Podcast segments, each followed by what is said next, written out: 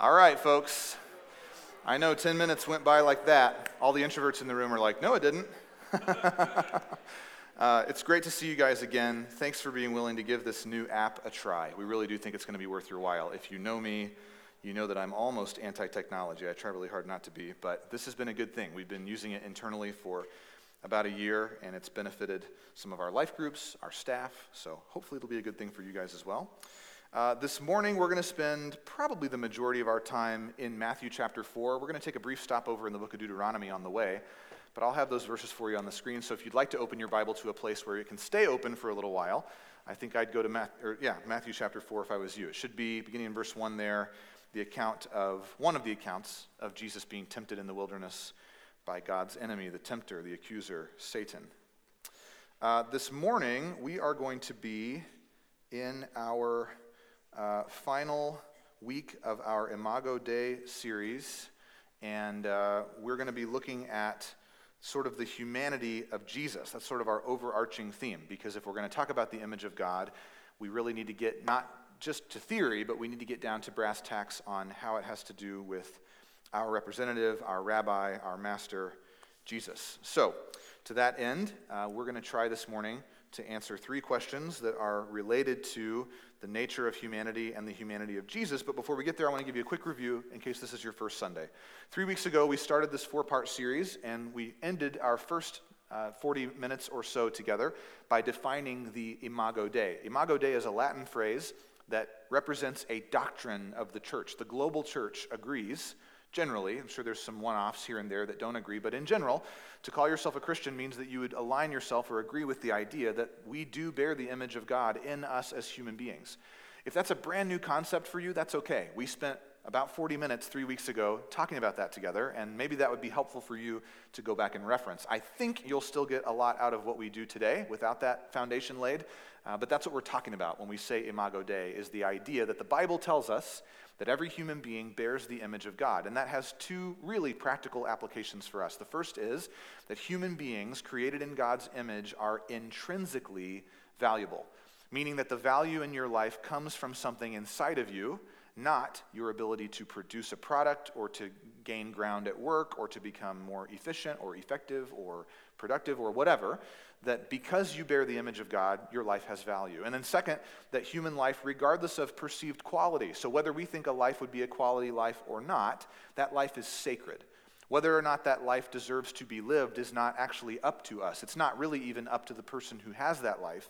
Because it is sacred, it has value to God, and therefore it is God's business whether or not a life has been given and whether or not it ought to be lived. So, to get really practical here, um, the first part of the Imago Dei definition tells me that anybody that I encounter is valuable because they bear the image of God and I care about God. I think He's really valuable, supremely, eternally valuable. So, if I see a sliver of Him in you, that makes you valuable as well. But more than that, when I've sort of gotten angry enough or something to where I'm willing to disregard the image of God in you. The second part of the definition tells me that your life is also valuable to God, that it's God's business how I treat you, how I think of you, and the way that we interact. So that's the foundation. We talked about some of the other sort of ramifications of that. We followed a couple different paths the last two weeks, but I won't review that with you now. You can go back and access those in the Church Center app or on the website or in our podcast feed. Lots of places where you can find that content if you'd like it. What I want to do before we jump into today's content is I want to go back just a little bit to close a loop that I chose to open. Um, last week we talked about how we get from Scripture to culture. We talked about all the steps in between. Maybe you remember that sort of seven part process. And we reached the point where I felt like some of you were about to fall asleep, where we were talking about the relationship between doctrine and ethics. And I mentioned the chain chomp from Super Mario Brothers 64. Maybe you remember that. I think it's just Super Mario, actually. I don't think Luigi, or Green Mario, as we called him when I was growing up. Sorry, Luigi. I don't think Luigi shows up in that game. But some of you told me that you don't know what that is. And I'm so sorry for you. You're either too old or your parents thought that video games were going to make you worship Satan. So I'm going to show you the chain chomp. Here he is. This is the guy, okay? And he looks just like that. And you're thinking, nobody wants to play that video game. Let me tell you what, in like 1999, 2003, that range, this was like cutting edge graphics. Here's the point that I made to you last week that the post that holds the chain chomp into the ground is doctrine, And the chain chomp is like ethics. We need our ethics to be tethered to our doctrine, and I wanted you to be able to see it, so now you know. So if you have grandkids, next Thanksgiving, you can use the words chain chomp, and they'll be like, oh, you're cool, you're relevant again. It'll be really good for you, it'll feel really nice. Chain chomp, that's Mario. So I just want to get that out of the way. Now you've seen it, all of us are on the same page. You know that I'm not maybe hinting at heresy or blasphemy. I hope I'm not. I think that's a pretty good, accurate representation. So this week, three questions. We've done two every other week. So we're going to have to move a little bit faster, but I think we can do it. We did it last night at our Saturday service. Here's our three questions that we want to answer today related to the image of God. First, what does it mean to be human? That's a pretty big question. We're going to try to define it the way the Old Testament defines it, which is sort of the place where we find the origin of humankind. God speaks in Deuteronomy 6 to humanity, and he addresses all the different parts of humanity and therefore reveals to us what it takes to consider yourself a human being. So we'll talk about that. Number two, if we know what a human is, if we answer question one rightly, then we have to ask ourselves is Jesus truly human? This is one of those ideas that gets thrown around a lot in church where we just go, oh, yeah, yeah, God's 100% man, he's 100% God.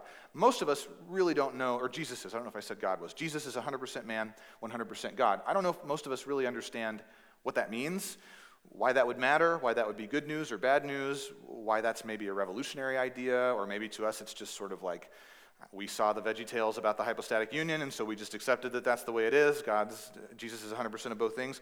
But we're going to talk about whether or not Jesus really is human according to our definition of humanity that we get from God. And then finally, how does G- Jesus then uniquely sustain our humanity?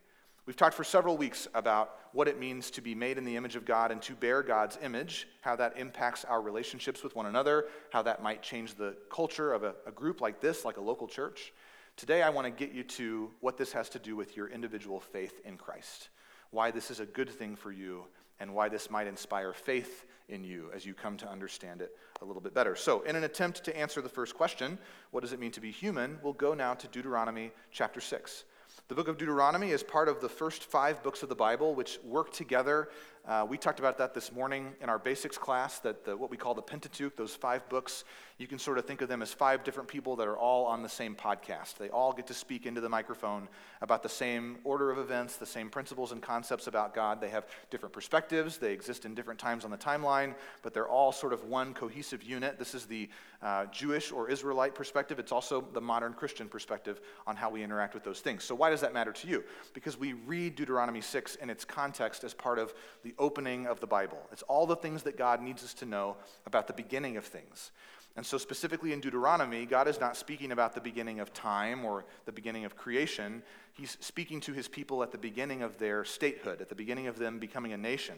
The people of Israel, if you don't know, started as a very small family. That family found their way to the nation of Egypt, where they grew and grew and grew. They eventually were enslaved because they were considered to be a political threat to the, and an ethnic threat to the Egyptian people. And so God set them free. That's the story that uh, comes to us in the second book of the Bible, the book of Exodus.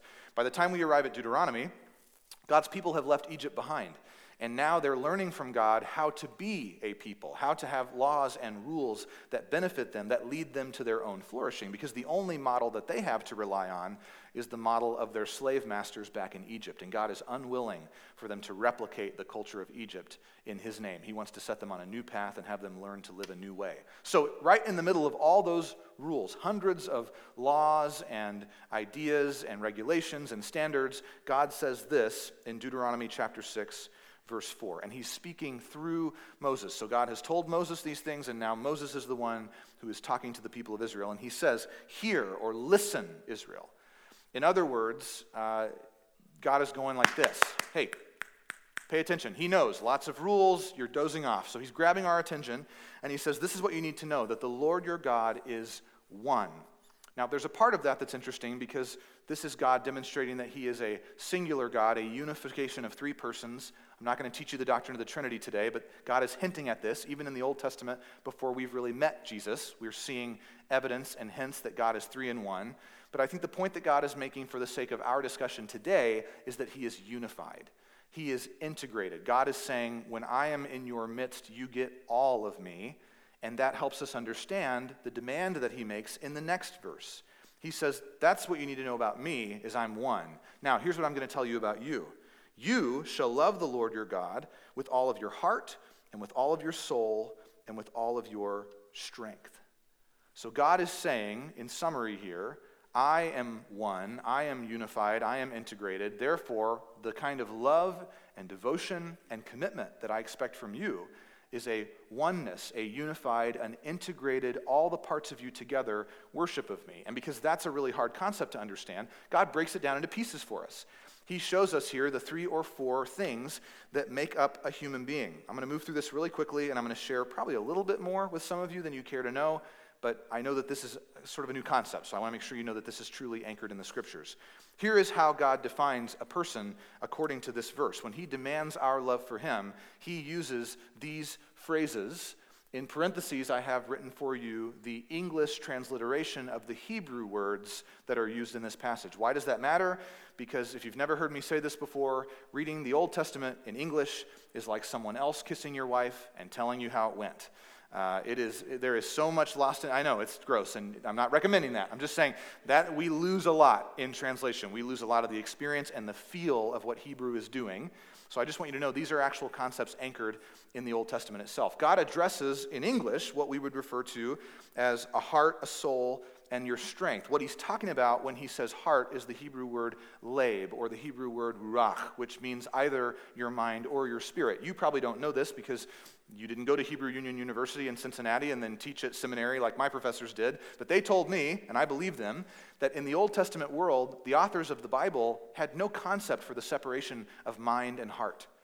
The division of a person was inside versus outside. It wasn't that there were these multiple facets within you as we now understand it.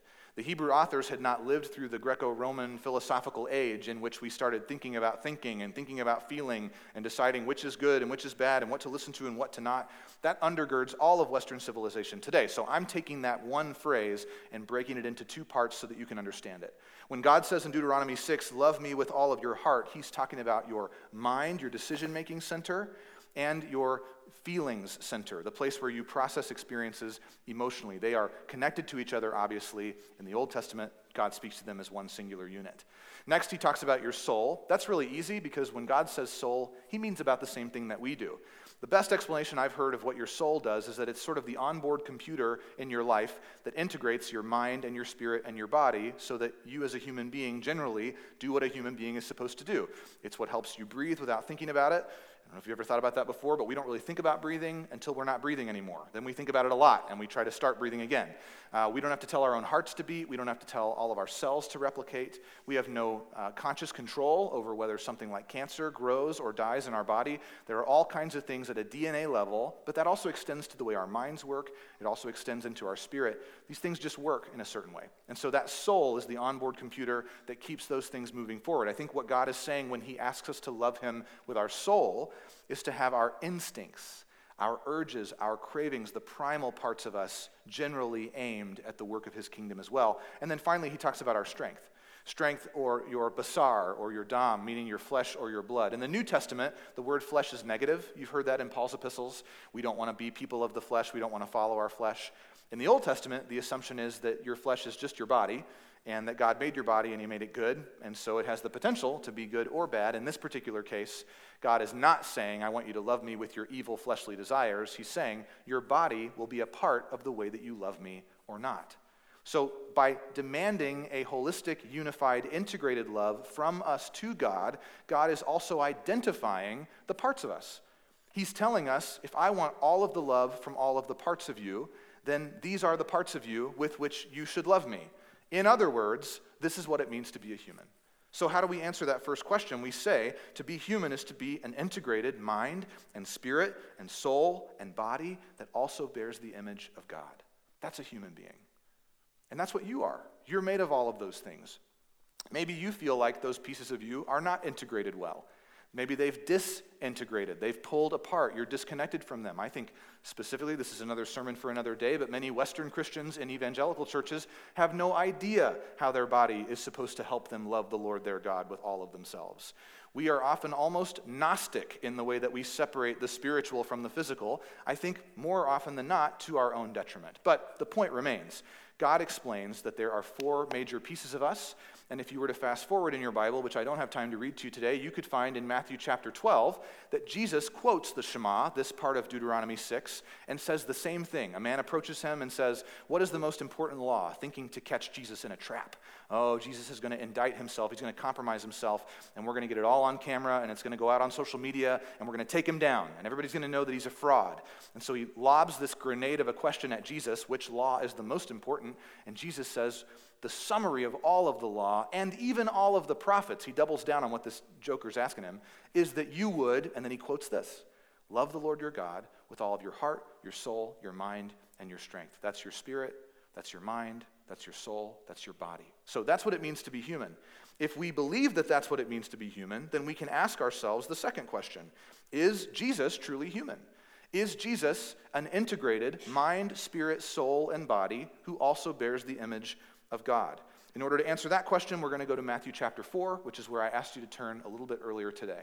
Now, you're probably familiar with this story. Oftentimes, when we work through the story of Jesus' life, whether we're teaching kids in Sunday school or we're sharing the gospel with someone, or maybe our church is digging through a gospel, there's particular emphasis made on the fact that Jesus willingly submitted himself to temptation. If you don't know the order of events in Jesus' life, he was born, that's what we call Christmas. And then there's a period of time, roughly 30 ish years, where he just grows up and he grows in wisdom and stature. And there's a few stories that we know about him staying and teaching at the temple, teaching a bunch of grown ups about God's word. His parents can't find him, they spend some time in exile in Egypt. But once Jesus kind of breaks onto the scene and begins his ministry, he starts by being baptized. He's baptized by his cousin, John, who doesn't want to baptize him. He comes up out of the water. The Spirit of God descends on him. God identifies him. The Father identifies him as the second person of the Trinity, the Son. And then immediately, Jesus leaves that baptism encounter and goes out into the desert outside of the city of Jerusalem. And that's where we find him. Now, when you've heard this story taught in the past, very likely it's been presented to you as this sort of spiritual clash of titans. Finally, God comes down to earth and pops his neck and cracks his knuckles and gets ready to go toe to toe with Satan. I think that's a pretty poor understanding of what's going on here. What I think is actually happening is that Jesus, as a human being, so spoiler alert, yeah, I think he's truly human, but I'm going to let you see it for yourself. Jesus, as a human being incarnate, is going to re walk the road that Adam and Eve walked in Genesis 3, but instead of giving in to the tempter and following him into sin, Jesus will resist him at every turn, which means he redoes what we failed to do in Genesis 3. He does it on our behalf and he enters into a life of ministry with perfect obedience. That's good. That's a fair interpretation. What I'm going to ask you to look for is something different from that. So just know that I can acknowledge that that's, that very much has to do with what's going on here. What we want to do is ask ourselves what is it about the way that the tempter approaches Jesus that shows us whether Jesus is human or not? You probably never thought about this. The ways that the tempter goes after Jesus are directly connected to Jesus' humanity. Let's see it for ourselves. Matthew chapter 1, excuse me, Matthew chapter 4, beginning in verse 1. Then, so after the baptism is what that means. Jesus was led by the Spirit of God into the wilderness, which is another word for desert, a desolate place, in order to be tempted by the devil. Now, this story is going to use a couple different words, and it's all talking about the same person the devil, Satan, God's enemy, the tempter, the accuser. All of those are the same guy playing the same role. And I say guy loosely the devil is not a human, he's just a spirit. But that's what happens. So Jesus fasts for 40 days, that's verse 2, and for 40 nights, and he became famished, which is what you would happen, it would happen to you too if you didn't eat for 40 days. Out of being famished, the tempter came to him. At the end of this period of spiritual retreat, at the end of this long period of fasting, the tempter comes to Jesus and says, If. That's really important because the tempter knows whether or not Jesus is but he's just introducing a little bit of doubt. He's appealing to the human part of Jesus. If you really were who you said you were, then this is what you would do. He goes on to say, If you are the Son of God, then prove it. Command these stones, which is all there really is in the desert, command these stones to become bread. Take care of yourself. Feed yourself. I know you're hungry. It's been 40 days. Go ahead. What does it matter? Who's going to care? Nobody's even going to know. Just make yourself some bread and eat. You don't have to be this hungry. You can do it. Jesus rebukes him and says, It is written that man does not live by bread alone, but lives by every word that comes from the mouth of God. So Jesus rebuts him, which is already better than what the first man and the first woman did in the Garden of Eden. He says, No, Satan, no, I'm not going to, just because I can do it doesn't mean that I need to do it or that I should do it. Now, here's the question I want you to try to see the answer to When Satan comes to Jesus in the wilderness, is he tempting Jesus' divine nature? Is he actually tempting God? Can he tempt God? Is a good question to ask. If you come to church on Saturday nights, we do stuff like this in Q&A, but I'm just going to leave you hanging for now. Do, is he? Does he, does he get tempted by Satan or not? I think an easy answer to that is that Satan could have tempted God, if he was able to do that, at any point. He didn't have to wait till Jesus came to the earth. Satan, being a spirit, has had access to God from the time that Satan was with God in eternity, before he was kicked out of eternity and made to be stuck down here on the earth where he has a very limited domain. So the answer to that is no. When he comes to Jesus and tempts him, he is tempting the humanity of Jesus. And he starts where he starts in most of our lives with Jesus' body. He begins with the flesh of Jesus. He says, Aren't you hungry? Hasn't it been long enough that you haven't eaten? Wouldn't it be totally fine for you to just grab a little bit of that divine nature and zap these stones into warm, fresh baked bread and feed yourself? And what does Jesus say? No, it's not God's will that I eat right now. If God wants me to eat, He'll provide me with food. What I'm going to be sustained by is the Word of God, which is the promises of God, which tell me that God will provide for me when the time is right. Sure, Satan, you can see that I'm hungry. My body would certainly appreciate some food, but I'm not dead. God has not failed to meet me here, and therefore I will wait on him. Now, again, the Bible doesn't say this explicitly, but I hear echoes of the tempter in Genesis 3, you know? He's saying to Jesus here in Matthew chapter 4, did God really, did God, does God really want you to starve? If, if you were really the Son of God, wouldn't, wouldn't you, wouldn't this just be automatic for you? I, I hear that same tone, those same doubt filled accusations that God makes to Eve in Genesis 3. Did God really say that? Did God really tell you that you couldn't eat whatever you wanted to eat in the garden? Doesn't that seem kind of restrictive and narrow minded and old fashioned of him? Why would he do something like that? Satan draws our attention to Jesus' body, and in so doing, helps us begin to answer the question is Jesus truly human? So far, the answer would seem to be yes. But let's keep reading in verse 5. After this first encounter with the devil, the devil uh, took Jesus with him to Jerusalem, to the epicenter of the Jewish world, to this mountaintop where there's a temple built that used to be a tabernacle that is the same mountain where God met with all these different people at different times throughout the Bible. Huge spiritual significance. And they get at the highest point of the temple, they stand up there, and Satan says to Jesus again, If you are the Son of God, then throw yourself down.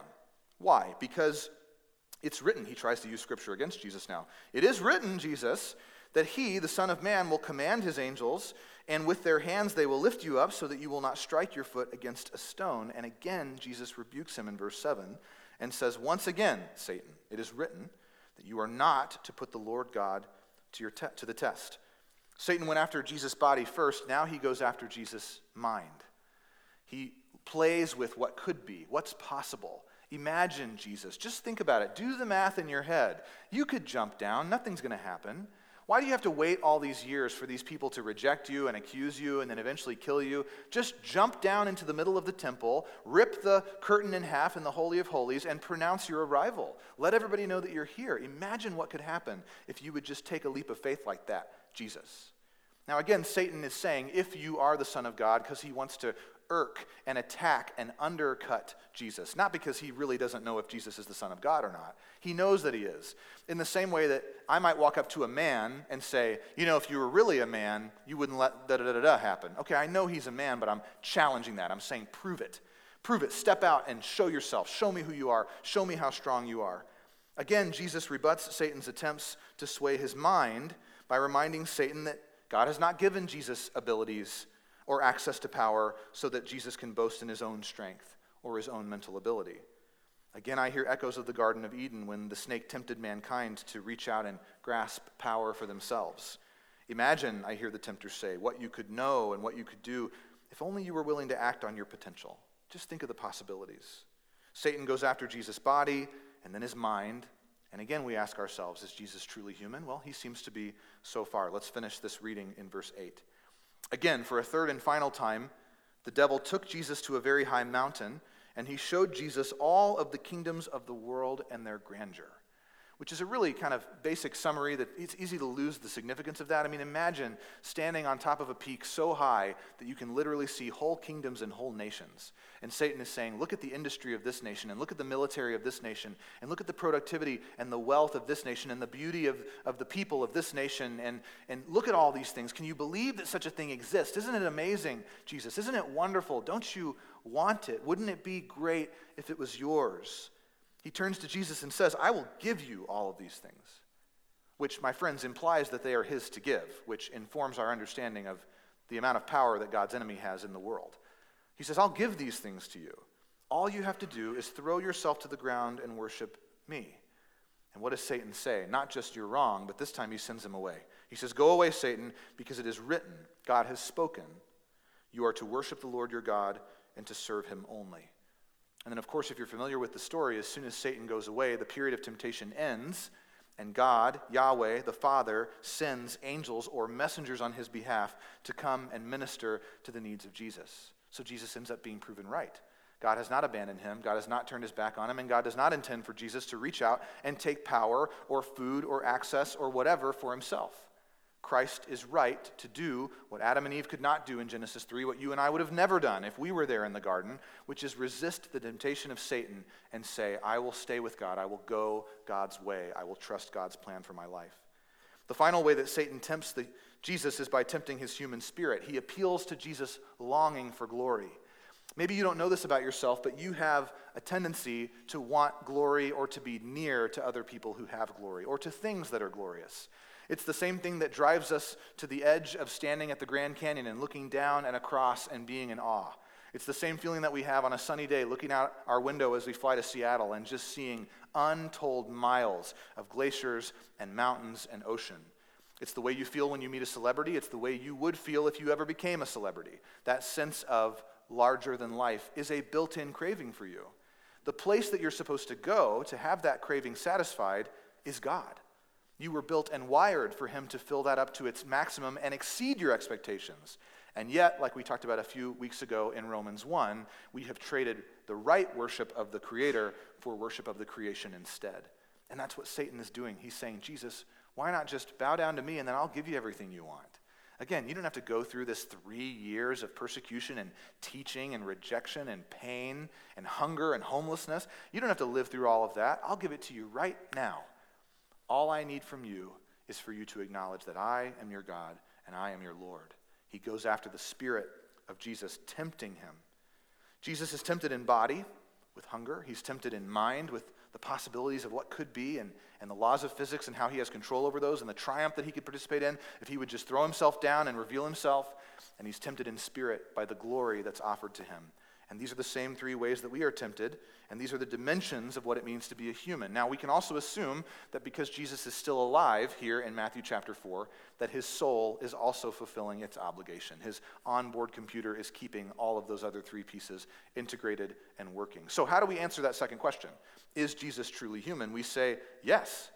Based on what we see here in his temptation in the desert with Satan, the only way that Satan could try to tempt him, the only things that Satan could even appeal to, come from the humanity of Jesus Christ. He is himself an integrated body, mind, spirit, and soul that bears the image of God, but he is also divine because he is by nature both God and man.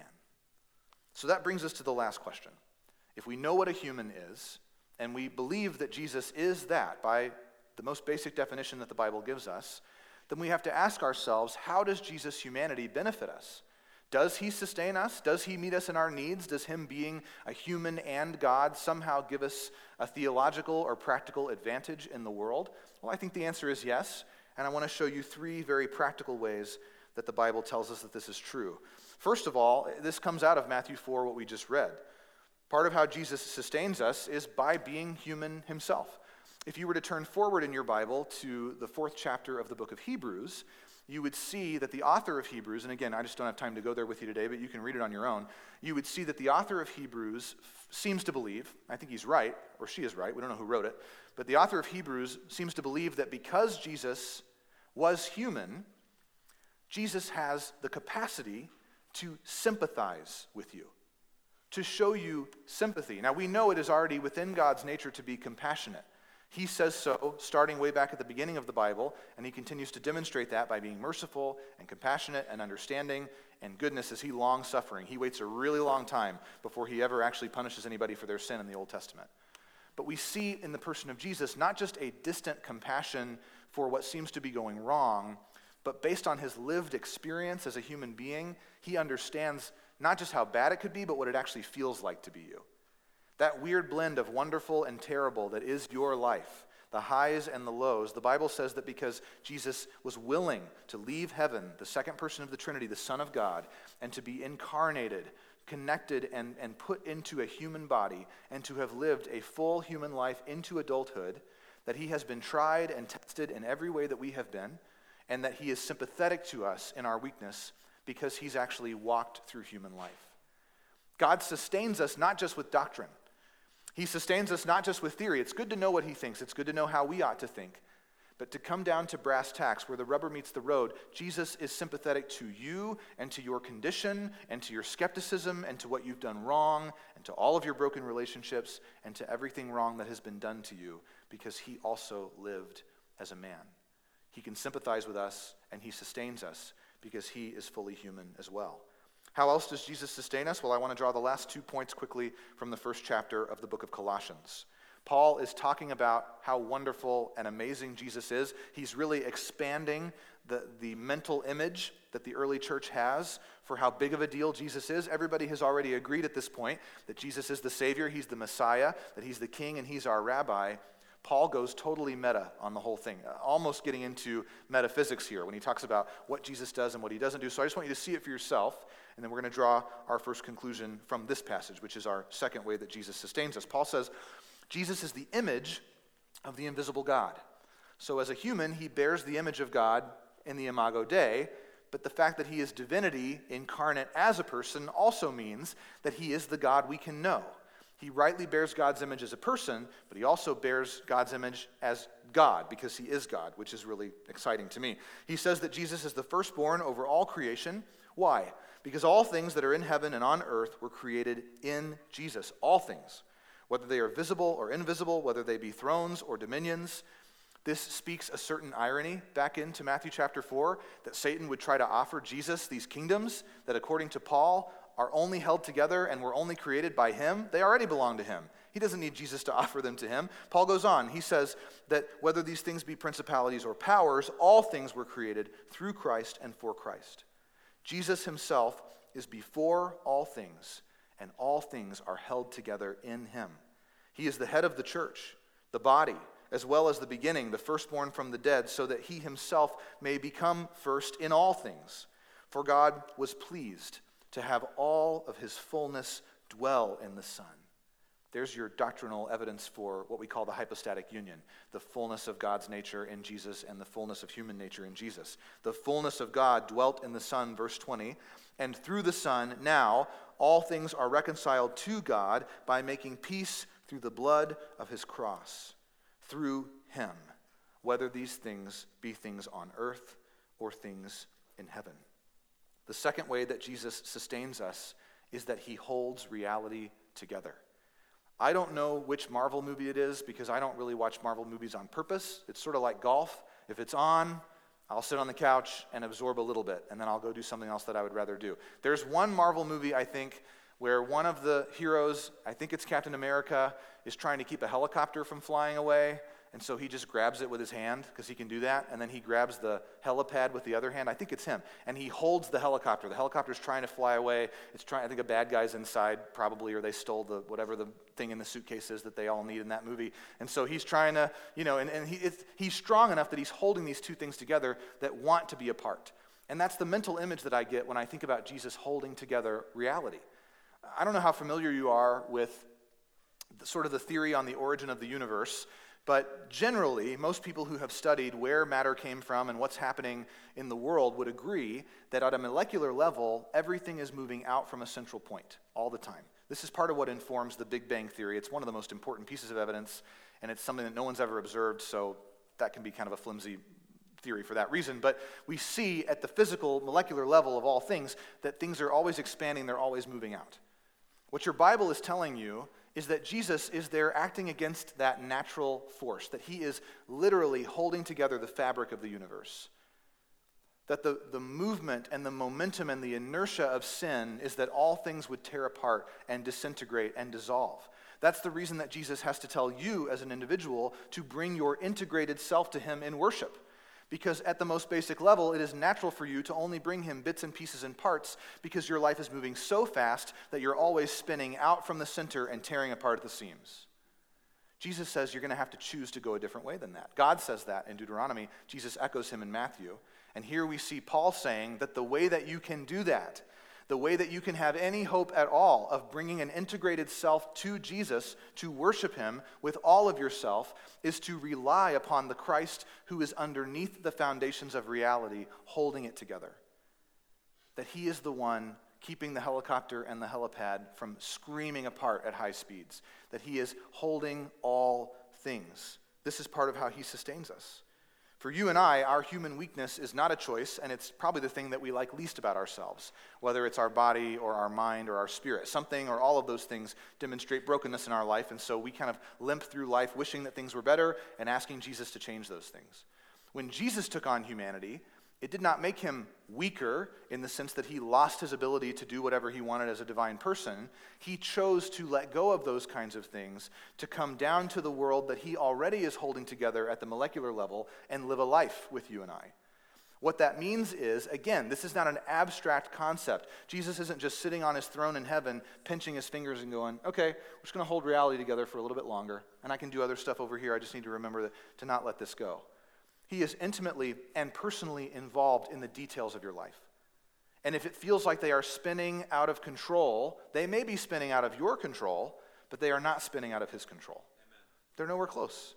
He holds reality together. All things that are are within His hands. And that should help us take a deep breath once in a while. That should inform how important we think we are, how critical it is that we only ever make the best possible decisions in life, because what could go wrong if we slipped up even one time? This informs the way we treat our spouses, it informs the way we parent our children, it informs how we represent Christ to the world. We talk all the time about grace and mercy and then do our best to present perfection. Christ has already presented perfection, He knows what He's doing. Your life is going to be a mess, it's never outside of His control, He knows it intimately. Paul goes on, and this is where we'll finish today, verse 21 of Colossians 1. He says, you know, that's all good and well that Jesus is doing that kind of from a distance, it seems like, or behind the scenes of our lives, holding all things together. But now let's talk about you and I. You were strangers to God, even if you grew up in a Christian home. You were enemies of God, even if you were christened as a baby. You, by nature of your sin, your human nature separated you from God. It pulled you away from him at lightning speed, and you have expressed this through your evil deeds. Your mind has been bad, but once you got old enough to live, you started living out that evil that was playing around in your head. But what has God done? Now he has reconciled you to himself, in spite of yourself, by his physical body through death to present you as holy, to present you as without blemish, to present you blameless before God. If you don't know that, let me just say it in layman's terms. Jesus is working on you so that he can stand you up in front of God someday and look and go, look at what I did. Look what I made out of nothing. Huh? You, you remember God? Remember who this guy was? Enemy, distant, stranger, wicked mind, evil deeds. Remember all that? Look what I did. Look what my blood was able to do.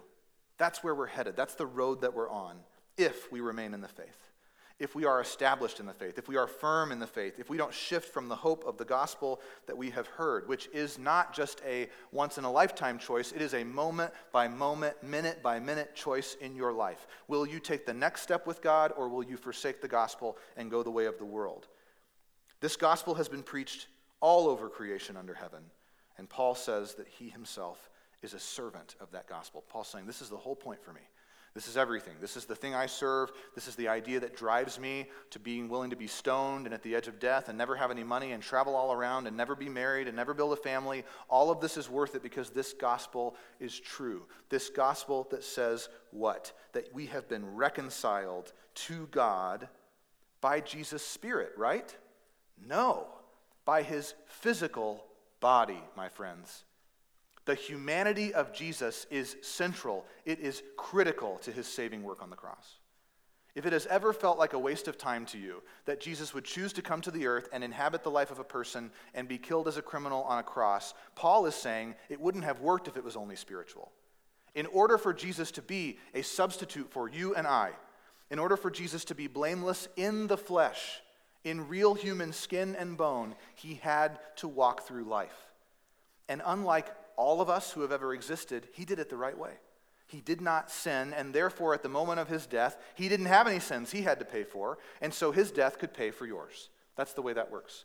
If he had sinned even one time, he would have no standing before God. He would pay for his own sin with his death, but he wouldn't be able to pay for us. It is fascinating to me, and it is not lost on me, that Jesus' physical body is key, according to Paul's theology, to how we are saved. It is the humanity of Jesus. It is the flesh and the blood, the mind and the spirit, the body integrated by a soul that God demands in exchange for what we have done wrong. And Jesus meets that demand. This is not a simple or easy or cute exercise in God's love. Jesus didn't come to the earth, grit his teeth for a few years, mostly stay disengaged with humanity, and then make his way back to heaven and hooray, everything's all good and hunky dory. Jesus suffered every moment by being a human being constantly berated with temptation. I don't know if you know how temptation works. When I was a kid, a lot of times I would hear about Jesus being fully God, and I would go, big whoop on the temptation then, huh? If he's fully God, he couldn't really be tempted. So it was easy for him. He could be a little nicer to me. Huh? I'm not fully God, and I tend to get tempted a lot, and I give in to it. What I didn't understand was that by Jesus being fully God and fully man, yes, he resisted temptation, but think of it this way. If I'm on a diet, and I go to the Alaska State Fair. I sit in traffic for nine hours, and I go to the Alaska, and it's assumed, I go to the Alaska State Fair, and I get there, and I've decided I'm not going to eat anything fried or sweet. Well, you would probably tell me to stay home, but I'm going to go anyway, and I'm going to smell a funnel cake cooking somewhere at the fair. I want that, yes, okay. Those who are not on a diet said amen. Uh, I want that funnel cake. I want to eat it. I'm tempted to eat it. I've committed not to eat it. I know that it's not good for me. I've made my decision. What are the only two ways that that temptation goes away for me? The only two ways to stop being tempted by, well, I guess there's three. Number one is the funnel cake could stand could blow up, but we're going to assume that doesn't happen. So the two that could happen are number one, I either go home and I leave the place where the temptation has come from, or number two, I give in to the temptation and eat the funnel cake. That's the only two ways that temptation can resolve. For Jesus to have been tempted every moment of his 33 and a half years and yet to have not sinned means that he was hanging out next to the funnel cake stand on a diet 24 7. That temptation did not come and go. There's no part of his spiritual being, his divine nature, that occasionally just made him numb to the desire to sin. Every ministry context that he was ever in, weak people, desperate for change, willing to believe something radical, he could have manipulated, he could have abused, he could have set himself up to be a king on the earth. He could have met every physical expectation that anybody ever had for him, and yet every single second of his life, he did not leave the fair and go back to heaven to escape, and he did not give in to temptation and remove temptation that way. He stayed in that tension constantly. You will never know misery like that. You will never know what it means for the fullness of your person to be constantly drawn to evil every active second that you are awake and asleep, and for you to resist that. Yes, Jesus loves you. But when you read stories about his kindness and his miracles, don't forget that underneath all of that goodness and kindness and that will to do what is right and that desire to be obedient is the incredible, endless, suffering tension of temptation. That informed him. That's why his heart breaks when he meets people who have given themselves over to it. It's not an abstract principle. It's not just because sin makes people God's enemies. He is feeling what it takes to resist, and he has empathy for you who can't do it. He gets why you can't do it. He understands why this is such a breaking thing to try to live a Christian life. And he holds it all together, and he's building his church. That's the point that Paul wants us to understand from these two verses that the work that he's doing is not just holding the universe together at a distance, it is that he has a plan. That the reason he is willing to endure that kind of long suffering, the reason he wants to sympathize with your weakness, the reason that reality is worth holding together is because his church is the vehicle for reconciliation. It is the way that we move from tempted people to whole people. It's the only way. My friends, I know Christians who would love to throw the church away and keep Jesus. Jesus decided that's not going to work that way. He said, The place you'll go to get me and to get my teaching and to get my people and to be in my body is in here. So you can spend your time sniping it from outside and acting like you've built something somehow better, or you can get down in the mud and let's fix it together. Let's work together toward an objective. Let's believe every time we gather that God's going to do something. Because he is doing something. Because we don't have to gather to get him to do something. What is he doing? He's sympathizing with you personally. He's holding reality together. He's building his church. He's not going to stop. Jesus sustains you out of his humanity. The last thought that I want to give you today, and I hope this is helpful to you, is related to the unification of God and man. So that's just, I want to talk about how, how did God glue those two things together? And this is where we'll answer our third question. The unification of God and man that happens in Jesus is probably the least understood and most significant part of your Christianity. I don't know if you've ever thought about this before. So, obviously, God and man are joined at Christmas. We talked about that during Advent. I told you, to me, I think that that happens at conception in Mary's womb. The Spirit of God is present. Never before has the total person of God and the total person of a human been bound like that. Never happened before. But more importantly than that, Jesus maintains that union. He's fully God, he's fully man all the way through life. He goes to the cross, he's resurrected. But have you ever considered that when Jesus returns to heaven at the ascension, he does not take off his humanity and hang it up on the heavenly coat rack outside the throne room. Because of Jesus' incarnation, because he is, is, not was, is truly human, when he came to the earth and paid for your sin and opened the way into unity with God, he decided by doing that that now, forever and always, part of the eternal, preeminent Trinity of God, the Father, the Son, and the Spirit, part of that would now be human. Do you understand what that means? That was always only God, God before time, God who had no needs, God who was in perfect community, God who made all things.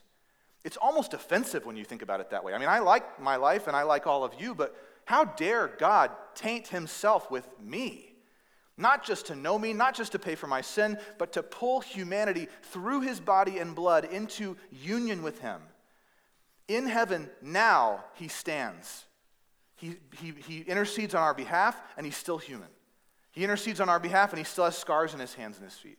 He intercedes on our behalf, and he has skin, and he has bones. And maybe you always thought that God and the Holy Spirit did too. No, before Jesus is incarnated, God, in essence, is only spirit.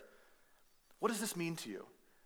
It means that when the Apostle Paul says that neither height nor depth, nor principality, nor strength, nor good or ill can separate us from God, he's not just talking about your position in heaven. He's not just saying no one's ever going to move your sticky note with your name on it from the not guilty to the guilty side. That's important, but that's just the beginning. What Paul is saying is there is not a scalpel that exists on earth or in eternity that can ever cut apart the nature of God and man now that it has been bound in Christ for eternity. My friends, there is no stronger invitation that God can make to you. He is not just trying to change you, He is saying, Come into me where you will find yourself. I am the perfect human life. I am the life lived righteously. I am the death died in your place. I'm not just trying to sell you this thing in the checkout line at the grocery, right? And you're doing other stuff and you see salvation on the shelf and you go, I've seen a lot of that. Maybe I'll take that seriously. Maybe I'll try that sometimes. Jesus is saying the beginning of life and creation and reality and all things that matter is bound up in me, and now it can be yours. You don't have to just limp your way through life. You don't have to try that hard to be good. I will unify you with God. I did it myself, and now the way is open to you. So, how does Jesus sustain us? Fully human himself, he sustains us by holding our reality together and by building his church. That means your life, your death, your world, your spiritual life, they're all in his hands. And you can trust him. And he's not at a distance, he's sympathetic and he's close and he cares and he wants you to come to him. He wants you to meet him in the middle of all of that. I know that probably feels like a seminary lecture. That was my fear all week, that we would just throw ideas at you that are maybe a little too much for a Sunday morning. But what I hope you're grasping is, is that all of the metaphysical, spiritual stuff that Jesus did was for you. It's not a science class, it's so that you and He can be close and together. It's all you'll do in eternity, and it can start now in your life if you'll come to Him, or if you'll return to Him, or if you'll reopen yourself to Him. It's what He wants for you. So, my simple application for you is faith. That's what Paul says. He says, if all these things are true, then may we have faith. May God give us faith, which is a gift. May He grow our faith in Him. May He always be blowing the walls of the cage off in our mind where we keep our little image of God. And may we constantly be amazed at the mystery and the power and the love of the incarnate God man, Jesus. That's what I want for you. So I'm going to pray that for you and ask you to pray for me. And then we're going to move on to the last bit of our service here. Father, thank you for your word. I hope that in some ways it's been clarifying and helpful today.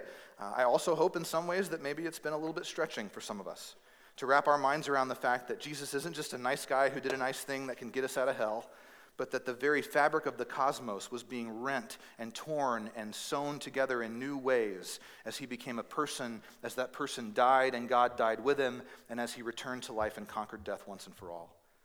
Father, as we worship you and we think about what it means to carry your spirit in us, to bear your image, I pray that you would challenge us to a place of joy that this would be exciting again, that it would be compelling again, that it would be inspiring again to know the work that you have done to draw us and to cleave us to yourself. We trust you, God, to work in our midst. We trust you to grow our faith as a church, to be willing to step out and away from our comfort zones because of all that you've done for us. We love you, God. We ask that you work in us. We pray in Jesus' name. Amen.